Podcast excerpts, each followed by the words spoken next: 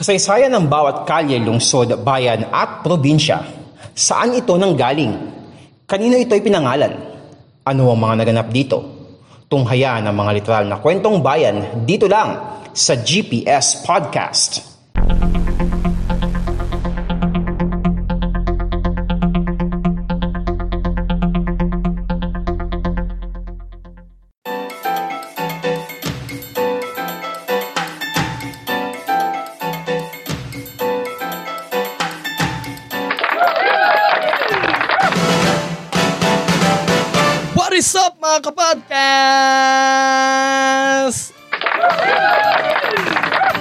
Podcast show na literal na kwentong bayan, ang GPS Podcast. Ang programang Eat Bulaga, ang longest running noontime variety show sa Pilipinas. Sa fact, una itong umere sa telebisyon noong July 30, 1979 kung saan ang mga original host nito ay sina Chicky Holman, Richie the Horsey at ang legendary comedy trio ni na Tito Soto, Vic Soto at Joey De Leon na mas kilala natin ngayon bilang TVJ, Tito Vic and Joey. Una itong produce ng Production Specialist Incorporated hanggang sa i-take over ang naturang programa ng Television and Production Exponents Incorporated o TAPE Incorporated noong July 7, 1981. Si Joey De Leon ang nakaisip ng pamagat ng programa, yung It Bulaga, habang si Vic Soto naman ang nag-compose ng theme song ito. Una munang napanood ang It Bulaga sa RPN Channel 9 mula 1979 hanggang 1989. Lumipat naman sila sa ABS-CBN mula 1989 hanggang 1995 hanggang sa mapunta sila sa GMA Channel 7 since 1995. Subalit sanhi ng hindi pagkakasundo sa pagitan ng TVJ at ng chairman ng Tape Incorporated na si Romeo Haloso Sr. which is ang, ang mga namamahala na ngayon yung mga anak niya. Kaugnay ng di umano'y pagtanggal nila sa dating president and CEO ng naturang kumpanya si, na si Antonio Tuviera na di malaman kung tinanggal ba or parang nag-retire ba pati na ang mga planong pagbabago sa programa sa ilalim ng bagong pamamahala ng mga anak ni Halosco Sr. Inanunsyo ng legendary trio sa mga social media platforms ng Itbulaga ang kanilang pagkalas sa Tape Incorporated noong ika-31 ng Mayo taong kasalukuyan. Hindi sila pinayagang umere ng live ng araw na iyon. Sa panahong araw na rin na iyon, nagbitiw rin sa Tape Incorporated ang iba pang mga legit double cards, yung iba pang host nito na sina Jose Manalo, Wally Bayola, Paulio Balesteros, Ryan Agoncillo, Alan Kay, Maine Mendoza at Riza May Dizon, pati na ang mga staff ng It Bulaga. Noon lamang ikalima ng Hunyo, muling umere ng live ang bagong It Bulaga na kung saan ipinakilala na ang mga bagong host nito na sina Paulo Contis, Buboy Villar, Betong Sumaya, ang magkapatid na Mavi at Cassie Legaspi at si Alex Samiro. Sa parehong buwan din, isinama sa mga host ng naturang programa na sina Kimpoy Feliciano, Tasu Richoy at former Manila Mayor Isko Moreno. And nadagdag din sa mga host ng bagong Itbulaga sa sa GMA sina Charis Solomon at si Glyza De Castro. Pati rin pala yung ano, yung XOXO. Samantala, ikapito naman ng Hunyo nang inanunsyo ng TVJ ang kanilang paglipat sa TV5. Ang anunsyong iyan ay kinumpirma mismo ng Media Quest Holdings Incorporated na siyang may hawak sa naturang network. Kapwa pumirma ng kontrata ang TVJ at ang Media Quest noong ika-dalawampu ng Hunyo. At noon lamang Hulyo 1, nagsimula na ang bagong programa ng TVJ at legit double cards na pinamagatang EAT. Ito muna ang kanilang titulo habang nasa proseso pa ang kanilang pagkuha sa trademark ng It Bulaga. So currently napapanood natin ito sa TV5 tuwing tanghali. Noon, la, noon namang ikatatumpu ng Hunyo, naghain ng copyright infringement and unfair competition case ang TVJ ang kasama ang kanilang head writer na si Jenny Ferre laban sa Tape Incorporated at GMA Network Incorporated sa Marikina Regional Trial Court. Kaugnay ito ng maling paggamit sa Itbulaga at sa pagpapalabas ng mga replay episodes ng walang pahintulot ng tatlo ni na Tito Vic at Joey. Ito lang ikalabing dalawa ng Hulyo, pinagpapaliwanag ng korte ang Tape Incorporated at GMA Network hinggil sa kaso. Kailangan nilang magpaliwanag sa loob ng 30 araw. Ayon sa legal counsel ng Tape Incorporated na si Attorney Maggie Garduque, hindi raw yun maituturing na isang copyright infringement. Ang pangalan, disenyo at logo ng Itbulaga ay isang trademark at hindi siya saklaw ng copyright. Dagdag pa ni Attorney Garduque, ang Tape Incorporated ang may hawak sa registration ng trade name ng Itbulaga. Kaya hindi raw sila pwedeng kasuhan ng copyright infringement. Ang petisyon naman para kanselahin ng trademark ng Itbulaga ay nakapending pa rin sa Intellectual Property Office at hanggat hindi pa kinakatigan ng petisyon, pagmamay-ari pa rin ng Tape Incorporated ang trademark ng Itbulaga. Ito po ay batay sa salaysay ng legal counsel ng Tape Incorporated. Samantala, ayon naman sa pahayag ng GMA Network Incorporated, ire-refer nila ang reklamong iyon sa kanilang abogado, ang Belo Gozon Elma Parel, Asuncion and Lucila Law Office. So, Quizmans, bakit ba natin pinag-uusapan ng Eat Bulaga ang EAT, Tito Vic and Joey? Bakit ba natin ito pinag-uusapan? Eh, samantalang sa, dito sa GPS Podcast, pinag-uusapan natin dito mga lugar. Kasi mga kapodcast, since history rin lang naman ng Eat Bulaga, ng EAT, ang pag ang kinukwento ko dito, ang pag-uusapan natin ngayon sa episode na ito ay ang mga studios na minsan ay naging tahanan ng legit dabarkads na nagbigay sa ating mga manonood ng isang libot, isang wa.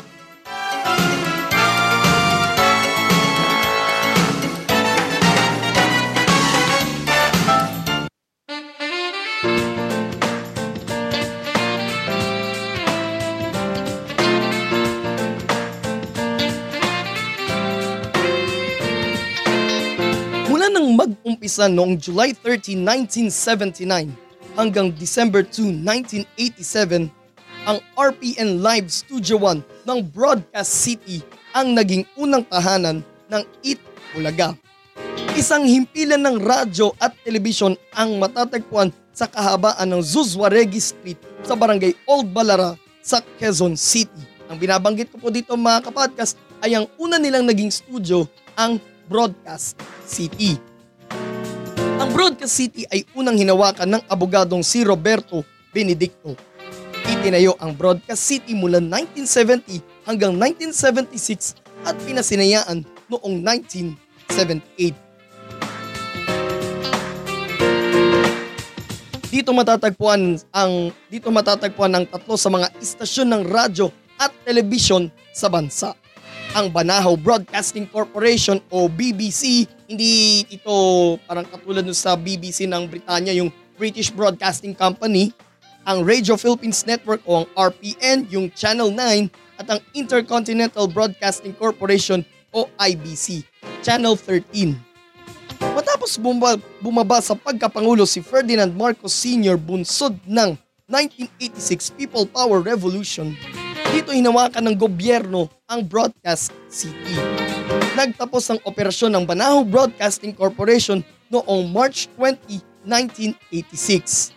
At ang mga frequencies ng hawak nito ang Channel 2 at ang 101.9 uh, megahertz sa FM band, FM band I mean, pati na ang 630 kilohertz sa AM band na hawak noon ng RPN ay iginawad sa ABS-CBN noong July 1986. Sa mga hindi nakakaalam, Quizman, saan ba ang ibig sabihin ng ano ng ABS-CBN? Ang ibig sabihin nito ay Alto Broadcasting System Chronicle Broadcasting Network. Dalawang network ito noong 1950s na nag-merge. Pero natigil ang kanilang operasyon noong May 5, 2020 matapos mapaso ang kanilang prangkisa nito at bigong makakuha ng panibago nito sa Kongreso. Taong 2011 nang pumasok sa isang joint venture agreement ang IBC at Prime Realty isang affiliate ng R2 Builders Group ni Regis or Regis Romero Jr. kung saan ide-develop nito ang 3.5 hectares na broadcast city. Mula noong October 2012 ay hindi na ginagamit ang RPN, hindi na ginagamit ng RPN ang broadcast city mula nang mapunta ang nasabing TV network sa Solar TV Network na pagmamayari naman ni Wilson Cheng. Hindi na rin ginamit ng IBC ang broadcast city mula naman noong December 2018. Ang 2020 nang gibain ang broadcast city upang bigyan ng daan ang pagtayo ng La Rosa Condominium na hawak ng Prime Homes Real Estate Development Incorporated.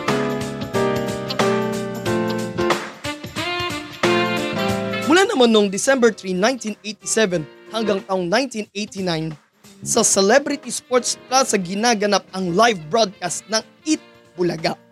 Matatagpuan naman ng Celebrity Sports Plaza along Capitol Hills Drive, ilang daang metro mula sa dating lokasyon ng Broadcast City. So, et sabihin natin na hindi naman gaano lumayo. Itinayo naman ng Celebrity Sports Plaza noong July 7, 1979 bilang venue para sa idinaos noon na Federación Internacional de Killers or Killer Bowling Tournament.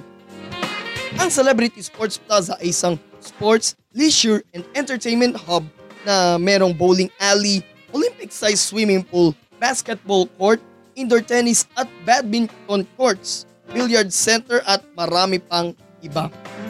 May mga iba't ibang mga leisures ang makikita dito.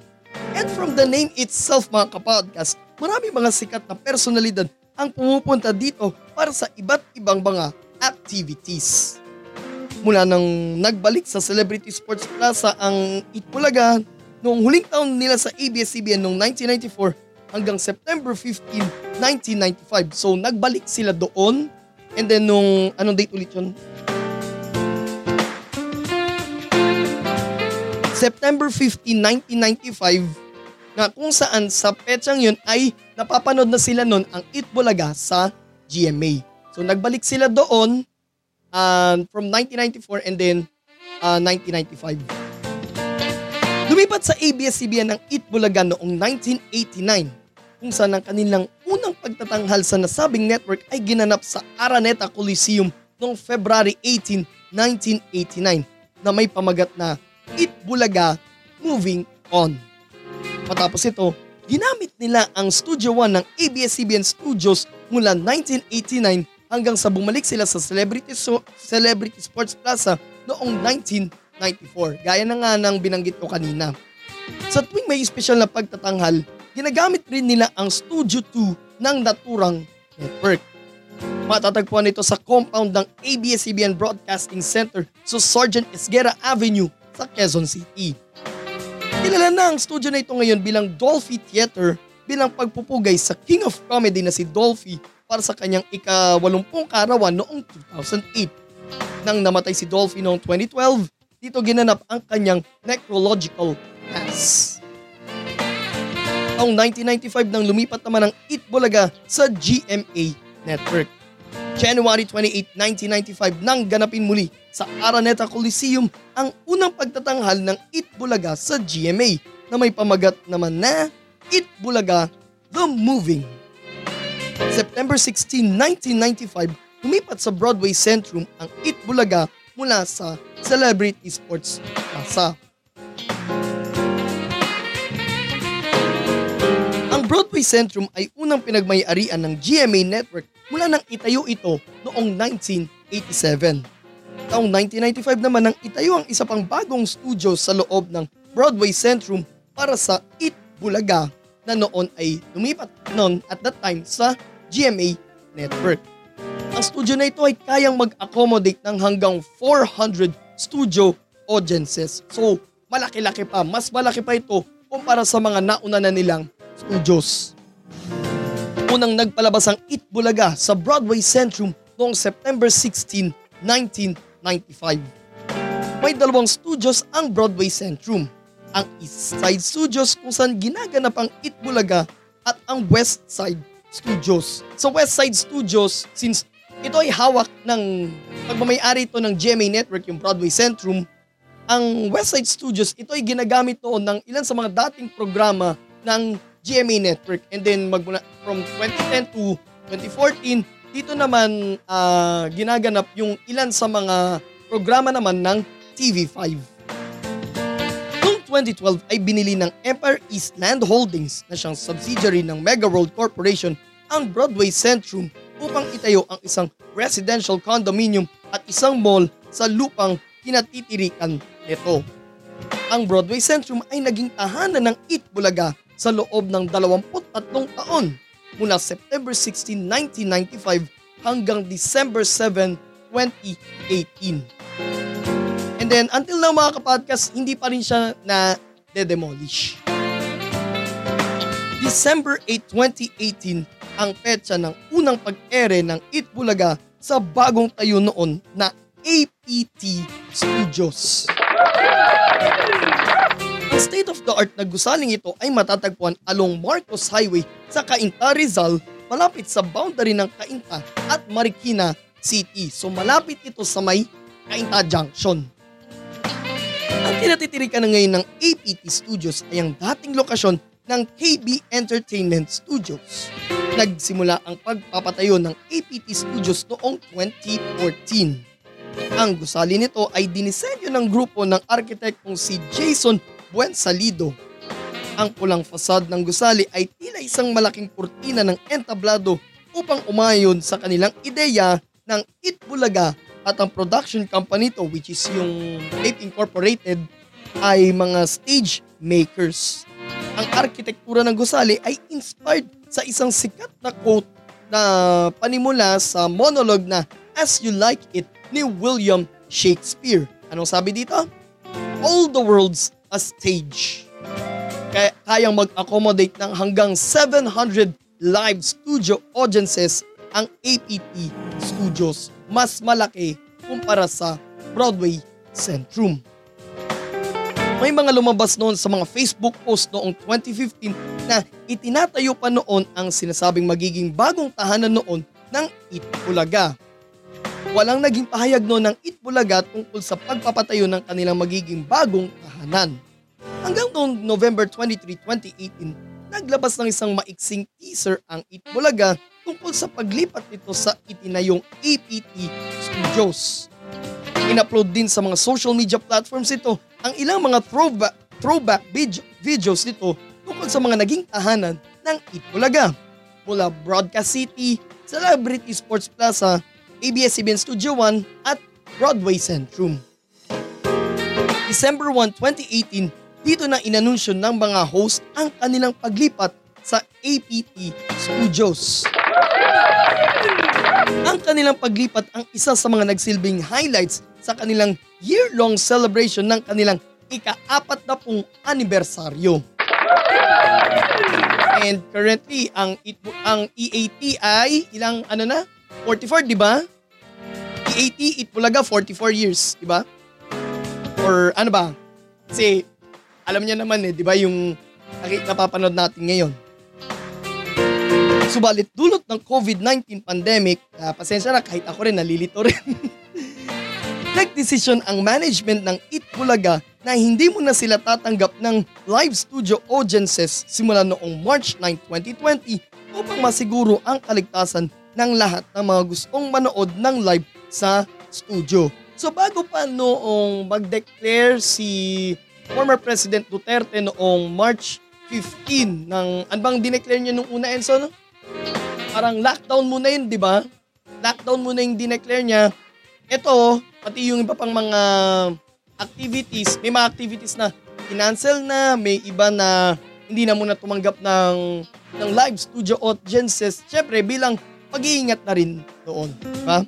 Yan ay bag, mga isang linggo ito bago mag-lockdown. Sa kasalukuyan, dito pa rin sa APT Studios ginaganap ang bagong Itbulaga kasama ng mga bagong host nito na ipinakilala like what I've said noong June 5 ng kasalukuyang taon. Halos isang linggo ang lumipas matapos i-anunsyo ni na Tito Vic at Joey ang kanilang pagbibitiw sa Tape Incorporated. And syempre, noong July 1 ng kasalukuyan ding taon, dito na nagsimula ang bagong noontime show ng mga legit Dabarkads sa TV5, ang EAT. Live itong ginaganap sa Studio 4 ng TV5 Media Center. Matatagpuan sa panulukan ng Reliance at Sheridan Street sa lungsod ng Mandaluyong ang TV5 Media Center. Ang lokasyon ng naturang network ay dating warehouse ng Philippine Long Distance Telephone Company o PLDT. Inumpisang itayo ito noong January 2011 at ang construction nito ay nahati sa dalawang phase. Ang unang phase ay para sa magiging news department nila na natapos noong December 2013. Ang ikalawang phase naman ay para naman sa kanilang entertainment department na natapos namang buuin noong November 2016. Sa pagitan ng mga petsyang nabanggit, dito naman inilipat ng TV5 ang kanilang operasyon. Pero ang transmitter nito pati ng ilan nilang mga programa ay nananatili pa rin sa kanilang studio sa Novaliches, Quezon City. To be exact, ang location ng ng, ng naging studio na ito ng TV5 or yung dating ABC sa mga nakakaalala pa nito ay matatagpuan along Quirino Highway sa barangay San Bartolome. Noong 2017 naman, pinangalanan namang Launchpad Center ang Phase 2 ng TV5 Media Center na nagsisilbing opisina ng Voyager Innovations Incorporated. Ang TV5 Media Center ang nagsisilbing opisina ng TV5, Signal TV, Nation Broadcasting Corporation na isang subsidiary ng MediaQuest Holdings Incorporated, Philex Mining Corporation at Voyager Innovations Incorporated. Meron itong siyam na palapag kung saan matatagpuan ng anim na ultra-modern TV studios na ginagamit sa ilang mga programa ng TV5 at ang sports channel nito na One Sports pati na mga program pati na ang mga programa ng mga channels na tangi sa Signal TV lamang mapapanood. Ito yung One News na isang English news channel at yung One PH na isa namang uh, Tagalog news channel na kung saan yung mga programa ng both ng News 5 at saka nung, nung Radyo 5 ay uh, dun mo mapapanood sa 1PH. And pati na rin yung One Sports Plus. Nandito rin ang radio booth ng kanilang uh, radio station na Radyo 5 which is ang pangalan na nito ngayon is yung True FM. Ang kanilang post-production facilities, voice-over room at mga office spaces. Sa ikalimang palapag naman ng TV5 Media Center, matatagpuan ng opisina ng Signal TV. Ang Studio 6 naman ito ay ginagamit ng ilan sa mga programa ng Kapatid Network. Ang, kasi kapatid yung tawag nila, eh, di ba? Kung ang ABS-CBN ay, ang tawag sa kanila, kapamilya, di ba? Then ang GMA ay kapuso. So ang tawag naman sa mga, sa TV5 ay kapatid. Ang Studio 5 naman ito ay ginagamit naman sa kanilang mga news programs. Yun nga yung sa mga nakatutok sa TV5, uh, ah, sa mga nanonood doon, yun yung doon yung napapanood yung mga frontline newscast nila, uh, yung frontline Pilipinas at frontline Tonight. At ang Studio 4 naman ito ay kasalukuyang ginagamit para sa EAT.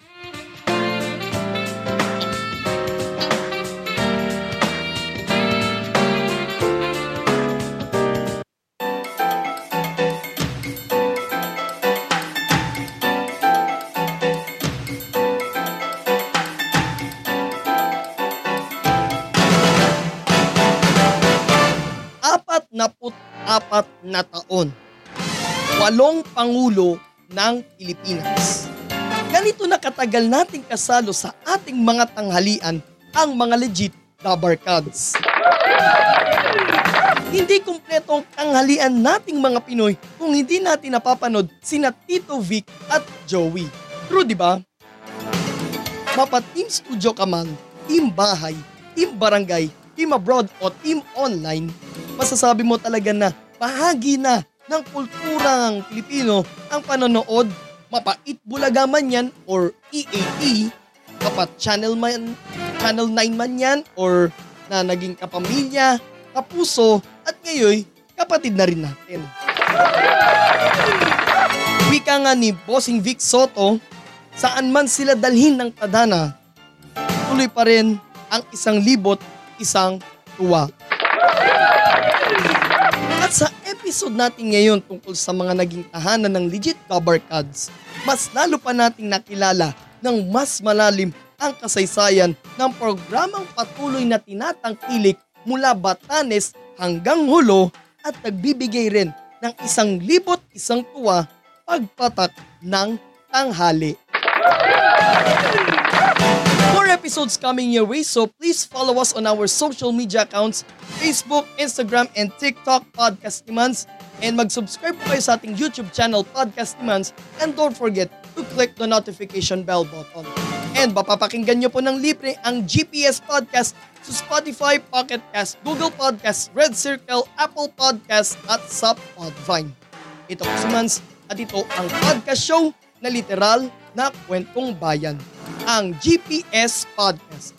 God bless everyone. God bless the Philippines. Purihin po ang Panginoon. And mapulit si Mans at ako po ay isang legit Dabarkads.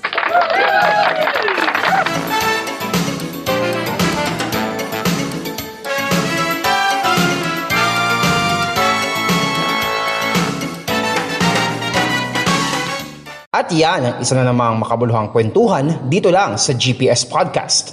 Walang chismisan, kwentuhan lang.